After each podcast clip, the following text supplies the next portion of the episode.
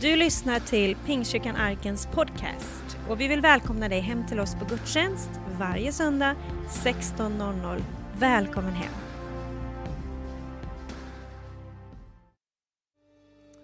Jag känner att det här blir mer och mer ett bönemöte. Underbart, varsågod och sitta tillsammans. Tack så mycket lovsångsteamet. Underbart att bara få ta en stund och tränga närmare. Du vet, man kan alltid komma ett steg till närmare Gud. Ett steg till. Och en, en definition på att man verkligen har mött Jesus, det är att man längtar mer efter honom. Spurgeon sa det. En legend när det gäller preaching. Det är att ett, ett, en definition på att du verkligen har mött Jesus, det är att du längtar mer efter honom. Därför om du väl har börjat smaka att Gud är god, då vill du ha mer. Om du börjar känna den, den längtan efter, jag vill ha mer av Gud, jag vill ha mer av Jesus, jag vill, jag vill inte ha mindre. Jag vill ha mer. Jag längtar efter, det är en definition på att du verkligen har mött den, den uppståndne, den levande, din frälsare, din Herre och din kung, allting som han vill vara för dig. Det är på att du hungrar efter mer. Jag hungrar så mycket. Jag är ju 53, alltså. egentligen borde man känna, liksom, ska, ska inte lugna, lugna ner någon gång. Men jag känner att jag vill bara ha mer. Jag känner mig mer pigg än någonsin. Eh, det är för att Gud, Gud drar mig närmare hela tiden. Och jag önskar att vi alla har den känslan. Jag tror att man kan, man kan aldrig komma så nära att man känner, nu har jag sett och hört allting. Utan det, det tar någon evighet att upptäcka Gud. Jag är helt övertygad om det, för han är oändlig. Och han vill visa vilka mirakler han kan få göra i ditt liv. Vi hade en, en fantastisk eh, mötades innan här en årshögtid och det, det, är lite kopplat till det nu. Eh, det är kan man säga del två av årshögtiden, det är nu. Eh, då vi blickar lite grann framåt och lite grann som jag, det jag upplever i mitt hjärta Gud vill göra i den här församlingen. Jag tror att Gud vill göra mycket i den här församlingen. Eh, det, det har hänt mycket genom åren. Vi hade en som hade stått där i 46 år och tjänat Gud, Stig Björhag, han är en legend.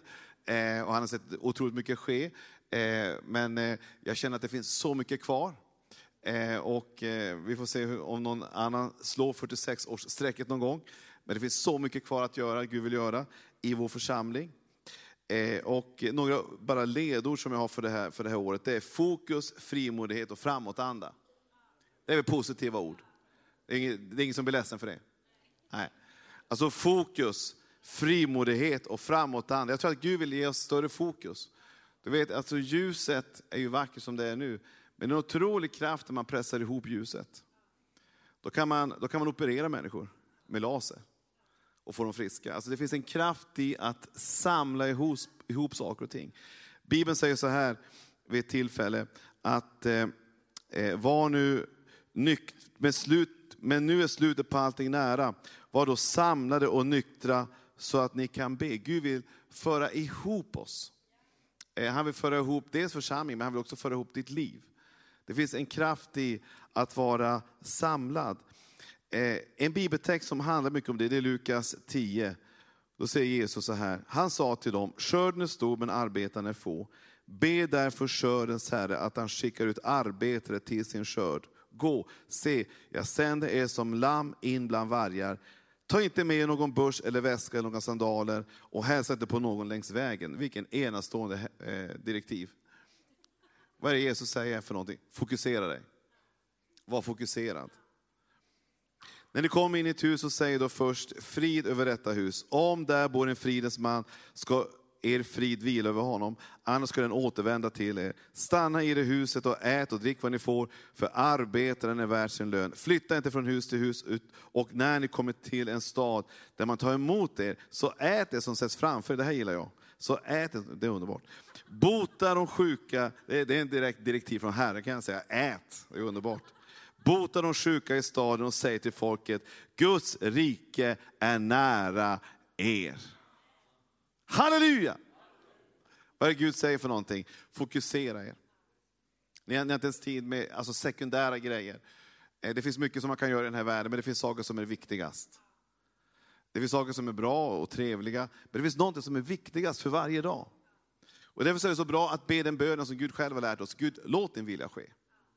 Jag överlämnar den här dagen åt dig. Vi, vi, vi vandrar ju inte veckovis, vi vandrar dag för dag. Vi vandrar inte månadsvis, vi vandrar dag för dag. Varje dag är en skatt, en möjlighet, en potential där Gud kan maximera den genom att vi överlåter oss till hans vilja. Du vet, Gud kan göra enormt mycket på en dag. Han kan vända allting upp och ner på en dag. Han skapar stjärnor på en dag. Han skapar människan på en dag. Alltså Gud kan göra väldigt mycket på en dag, 24 timmar. Så hinner han förändra allting. Och du tänker, jag har ett jätteproblem, det kommer att ta lång tid. Gud kan ändra allting på en dag. Jag tror vi behöver lite mer tro här inne. Gud kan förändra allting på en dag. Ibland finns det processer. Ibland tar saker och ting längre tid. Men Gud kan faktiskt förändra en människa som har jobbat och, och slitit hårt med en vana i årtionden, så kan han lösa den människan på en dag. Jag tror det. Men ibland tar det tid och det, förstår man inte varför. Men vi tror på en Gud som har makt. Om han är, vi sjunger att han är stor. Vad menar vi med det? Vi sjunger det. Jo, att han har all makt i himmel och på jord. Och det vi vill det är att fokusera honom. Och Bibeln säger så här, var samlade, men slutet på allting är nära. Var då samlade och nyktra. Alltså det är ordet samlade, alltså fokuserade. Det finns så mycket som vill splittra oss. Men om vi är för splittrade i alla fragment, överallt, åt alla olika håll, vilket inte alltid är så lätt, för det är en sån värld vi lever i. Så är det lite svårt att be ibland, säger Bibeln. Så att ni kan be. Jag tror att bönelivet tar skada av för mycket fragmenterande. Och vad är bön för någonting? Det är, vårt, det är luften vi andas. Det som gör att vi kan hålla igång som eh, lärjungar till Jesus. Det är att vi, att vi pratar med vår skapare, att han responderar. Bön är ju inte bara envägskommunikation, det är ett samtal jag har med min frälsare och skapare. Jag längtar bara mer och mer efter honom. Men jag är för fragmenterad, för, för splittrad, så jag har väldigt svårt att samla mig kring Kristus. För det är så mycket annat som tar mitt blickfång. Därför är det väldigt bra att hitta ställen, tidpunkter, möjligheter för att samla ihop en lite grann. Vad är det för någonting? Gudstjänsten. Det är en smågrupp. Starten på morgonen, kanske på kvällen, jag vet inte hur du har det. Men försök hitta platser och stunder där du, där du samlar ihop det lite grann. Så att du kan ha en kommunikation med din frälsare och skapare, för han har mycket han vill säga till dig.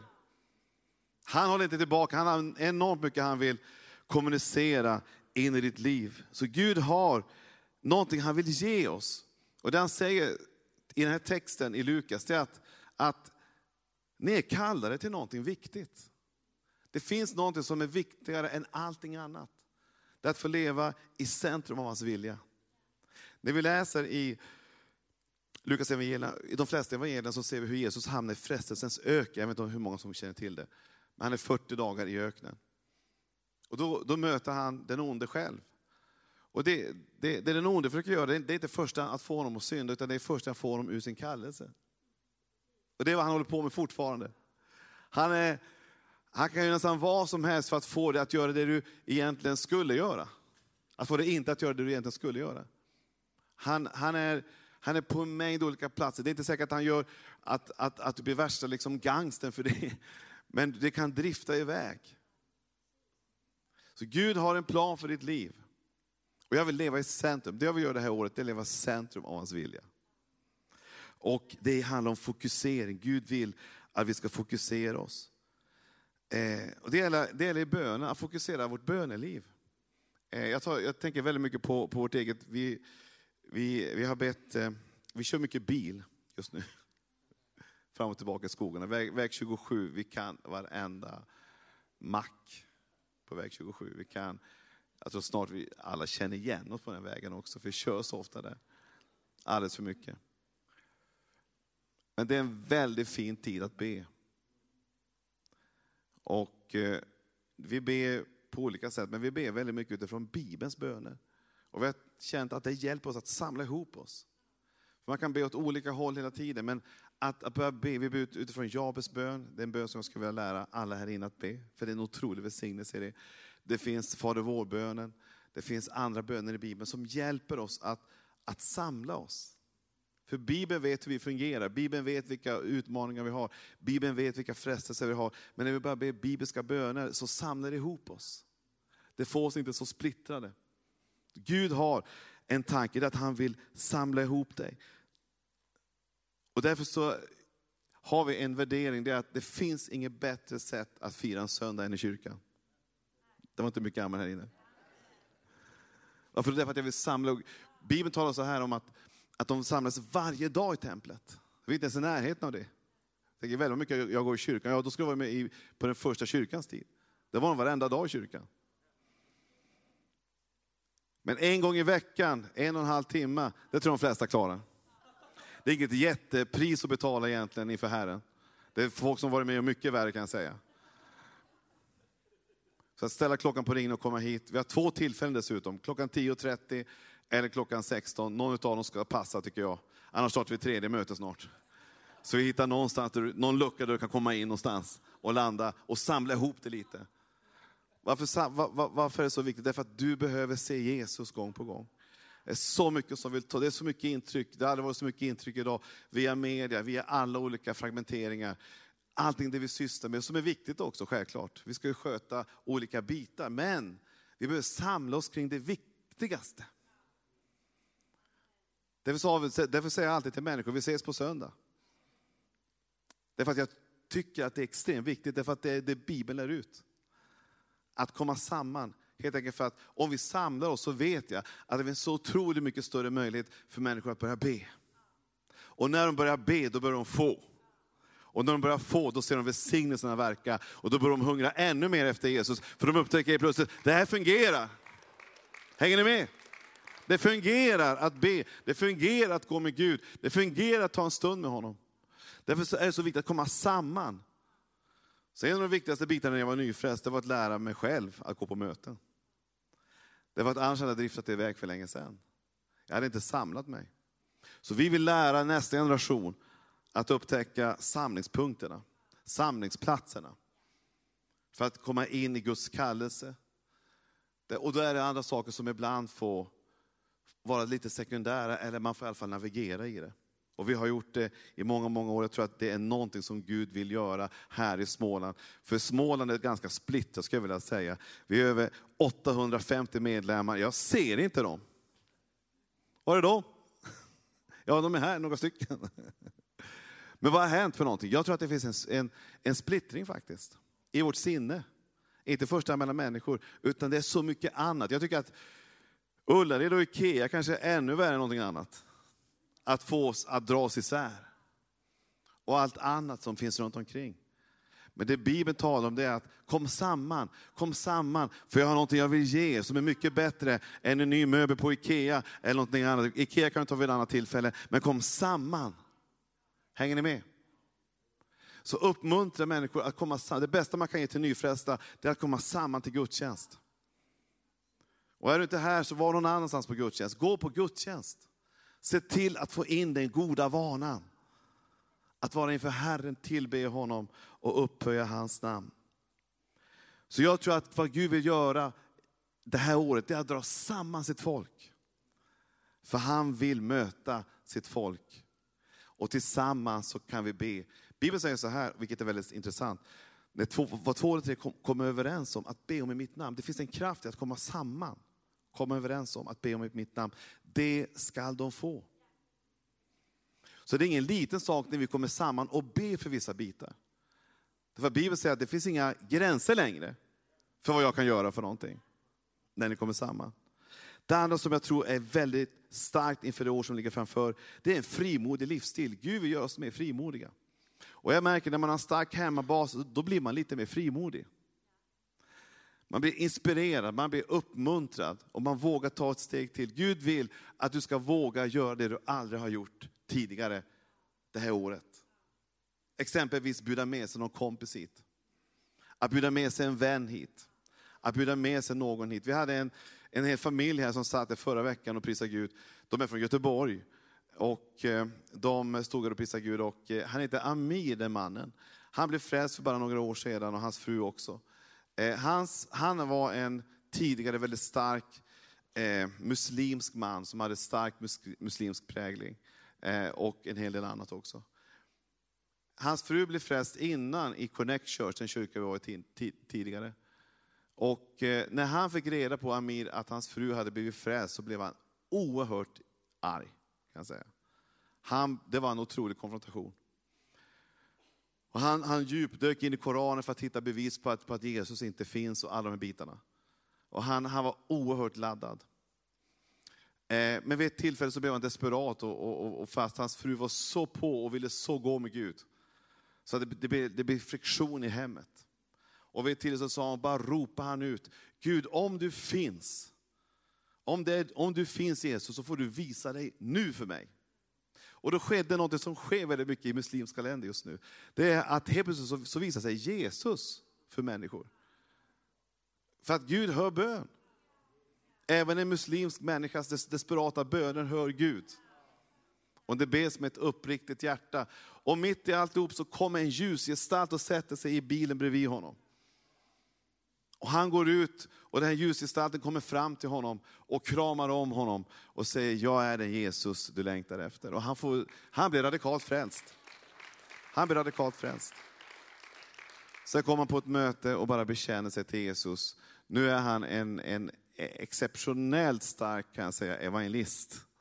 Som reser över hela Sverige faktiskt och berättar om Jesus för sina fränder för de som är från samma kulturella bakgrund. Han har varit här flera gånger i den här stan och berättat om Jesus för många människor. Tänk vad Gud kan göra. För att faktum är att, att, att, att den här frun blev frälst, det handlar egentligen om att hon, hon var ju utanför, hon hade börjat få en längtan efter Gud, men hon hade ingen kyrka, hon hade ingen kontakt, hon, var, hon var inte till, tillhörde inte Jesus. Men den här frun satt i en spårvagn i Göteborg, uppe vid Olskroken. Och en av våra medlemmar satt mitt emot henne och de började prata. Och han sa, jag ska, var ska du? Hon sa, jag ska till kyrkan. Ska du följa med? Det förvandlar en hel familj kan jag säga. Bara det enkla, kan du följa med? Säg till din granne, kan du följa med? Kan du följa med? Säg det. Kan, vi övar oss lite här nu. Kan du följa med? Vill du följa med? Häng med. Det kan förändra en hel familj. Det kan förändra ett, ett helt äktenskap, det kan förändra en hel framtid. Det kan förändra flera generationer, bara den enkla frasen. Kan du följa med? Häng med, följ med, var med. Tänk om vi alla kunde säga det lite oftare.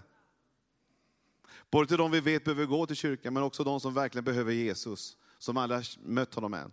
Tänk om vi kunde säga det enkla, häng med.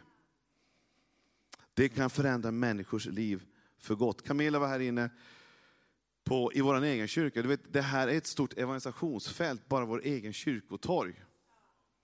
Det rör sig människor här hela tiden. Jag går fram och pratar med alla möjliga. Jag förväntar mig att alla är medlemmar, men det är de ju inte. Så jag liksom, vad kul att se dig här. Krama om dem till och med. Så. Vem är du? Vi ska på eh, ledarskapsutveckling här uppe eh, av ABF. och jag bara, åh vad kul att se er medlemmar, vad underbart, jag kramar alla. Jag tänker, de är säkert medlemmar. Men i det läget så, så, eh, så mötte Camilla en, en av de här eh, personligheterna som är med i Royal. Alltså deras barn är med i Royal, men han är inte, men han, han tillhör inte, inte någon kyrka alls. Utan han har skickat sina barn till Royal för han tycker att det är en bra aktivitet. Och det tycker vi är bra. Och i det läget så, så möter Camilla honom och de börjar prata av en orsak. Och i det läget så säger hon, eh, vi ska ha, vi ska ha, eller han frågar någonting om någon affisch som han såg på några barn från Afrika. Och så började de prata om det och så, så sa Camilla, men ska du inte följa med? För du verkar intresserad. Ja men det kan jag göra. Och det gjorde han. Och det intressanta är med honom, för när jag kom här in i kyrkan, jag hade aldrig träffat honom, jag visste ingenting om honom så upptäckte jag att han gjorde någonting som inte pingstvänner gör. Och så visade det direkt på att han är totalt icke-kyrkovan. Han vet ingenting om någonting. Det avslöjar honom direkt. Att han aldrig har varit där inne tidigare. Vet ni vad han gör? Han sätter sig bredvid mig. Här sitter han. Jag tänkte, det måste vara en pastor som har tagit sig hit. Vad trevligt. Vilket, vilket samfund kommer du ifrån? Vem är du? Han satte sig precis längst där framme tillsammans med sina barn. Det var ju bästa platserna. Det går inte att få Det var ju alldeles ledigt där framme. Han, han, han hade ju vunnit jackpot direkt. Det var ju fantastiskt. Det är klart man sitter längst fram. Skojar lite. Fast jag är allvarlig. Men du vet, det finns en kraft i frimodighet. Jag vill bara läsa en text som står i Hebreerbrevet. Kom ihåg den första tiden när ljuset nådde er. Ni fick utstå hård kamp och mycket lidande. Ni blev, ni blev hånade och plågade och gjord till offentligt åtlöje. Dels stod, ni, dels stod ni sida vid sida med andra som behandlades så. Ni led med fångarna och accepterade med glädje att bli fråntaga era ägodelar, eftersom ni visste att ni ägde något som var bättre och bestående. Så kasta inte bort frimodigheten. Den ger stor lön. Jag älskar det. Just det textsammanhanget är så intressant. För det handlar om att, att man hade en otrolig förmåga att stå upp för någonting. Att våga berätta att man tillhörde någonting. Man ställde sig till och med sida vid sida med de som just vid det tillfället hade en utmaning och kanske var på olika sätt förföljda. Så stod man ändå där och säger att vi tillhör också det här laget. Vi tillhör också den här familjen. Det tycker jag är starkt. Och det Bibeln säger så här, ni har gjort så, fortsätt. Tappa inte bort er frimodighet. Fri, modig och het.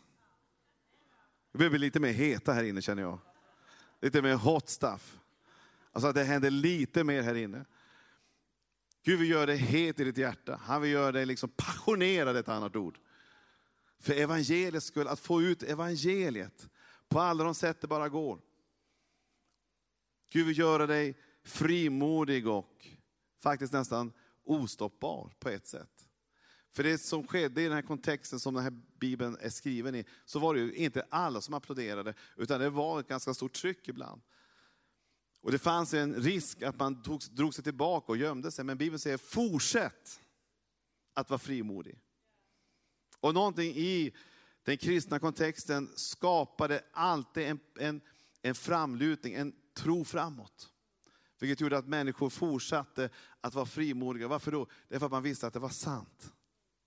Jesus är enda vägen till frälsning.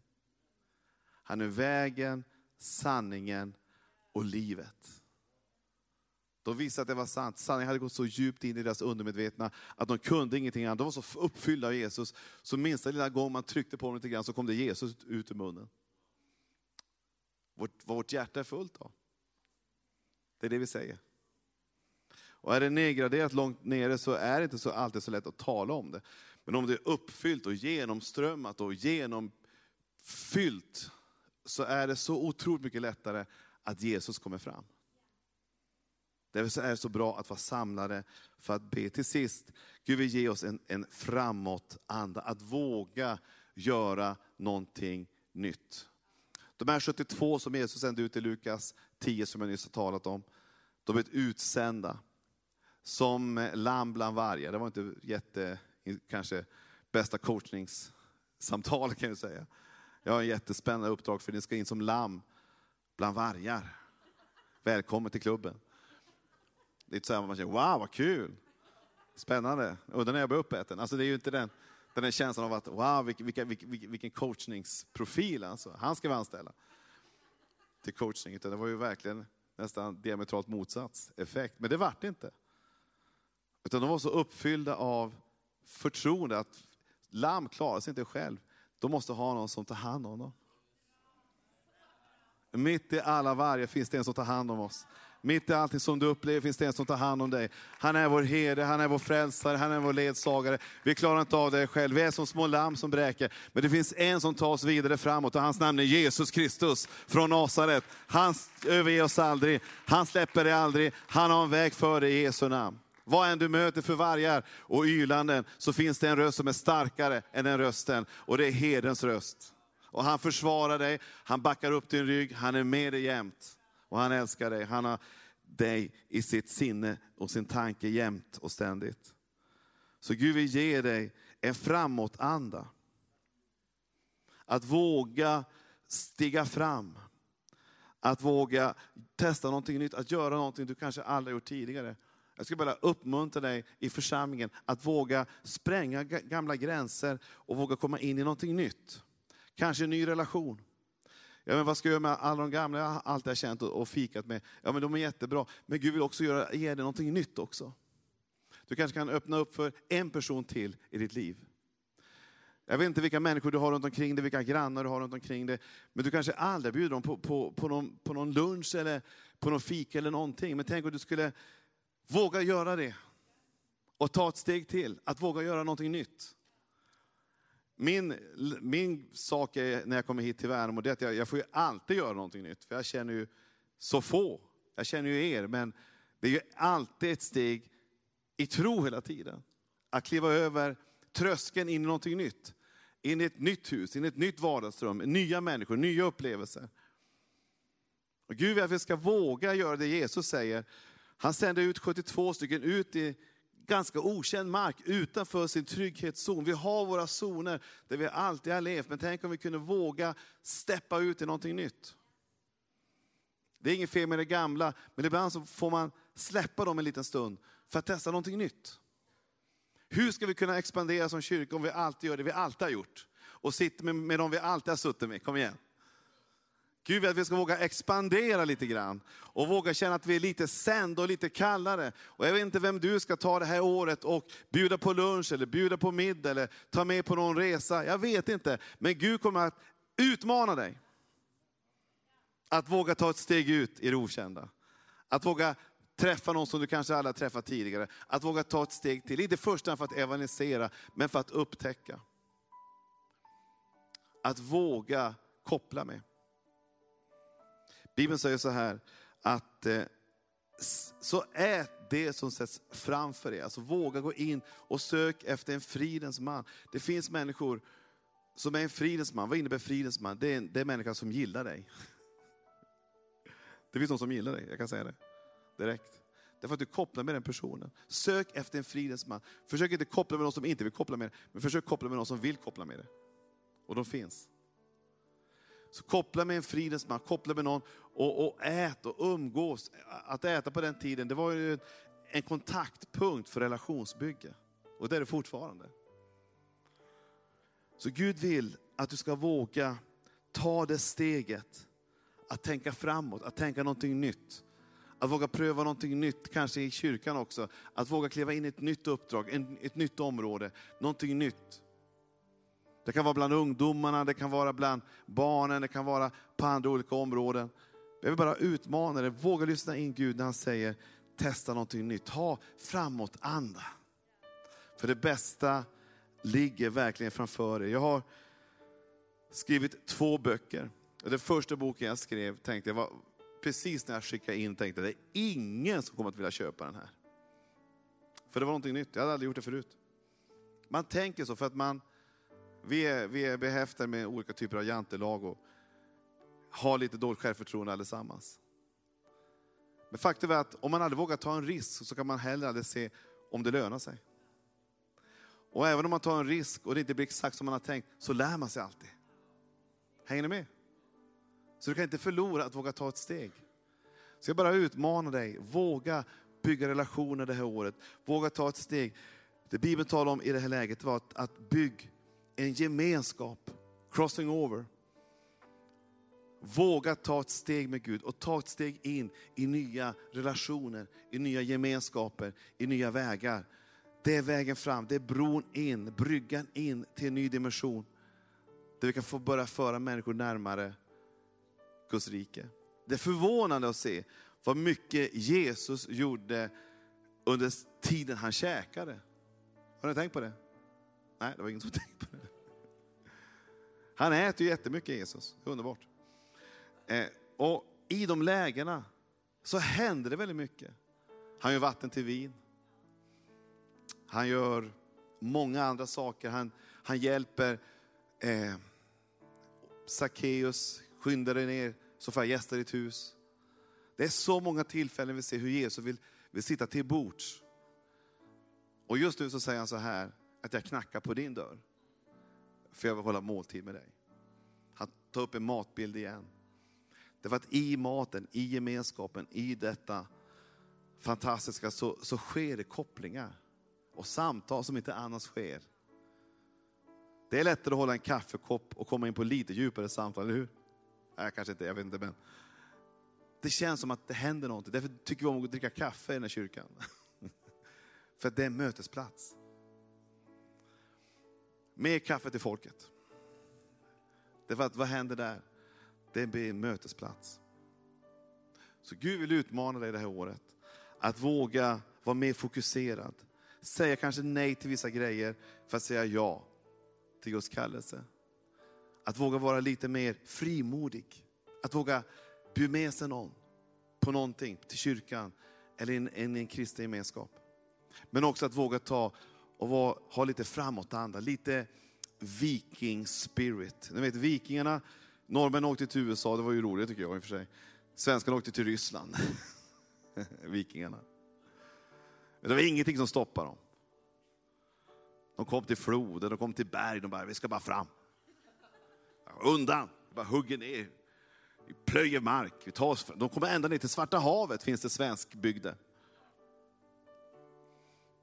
Ingenting stoppar dem. Kan vi inte få lite mer av den andan? Kom igen.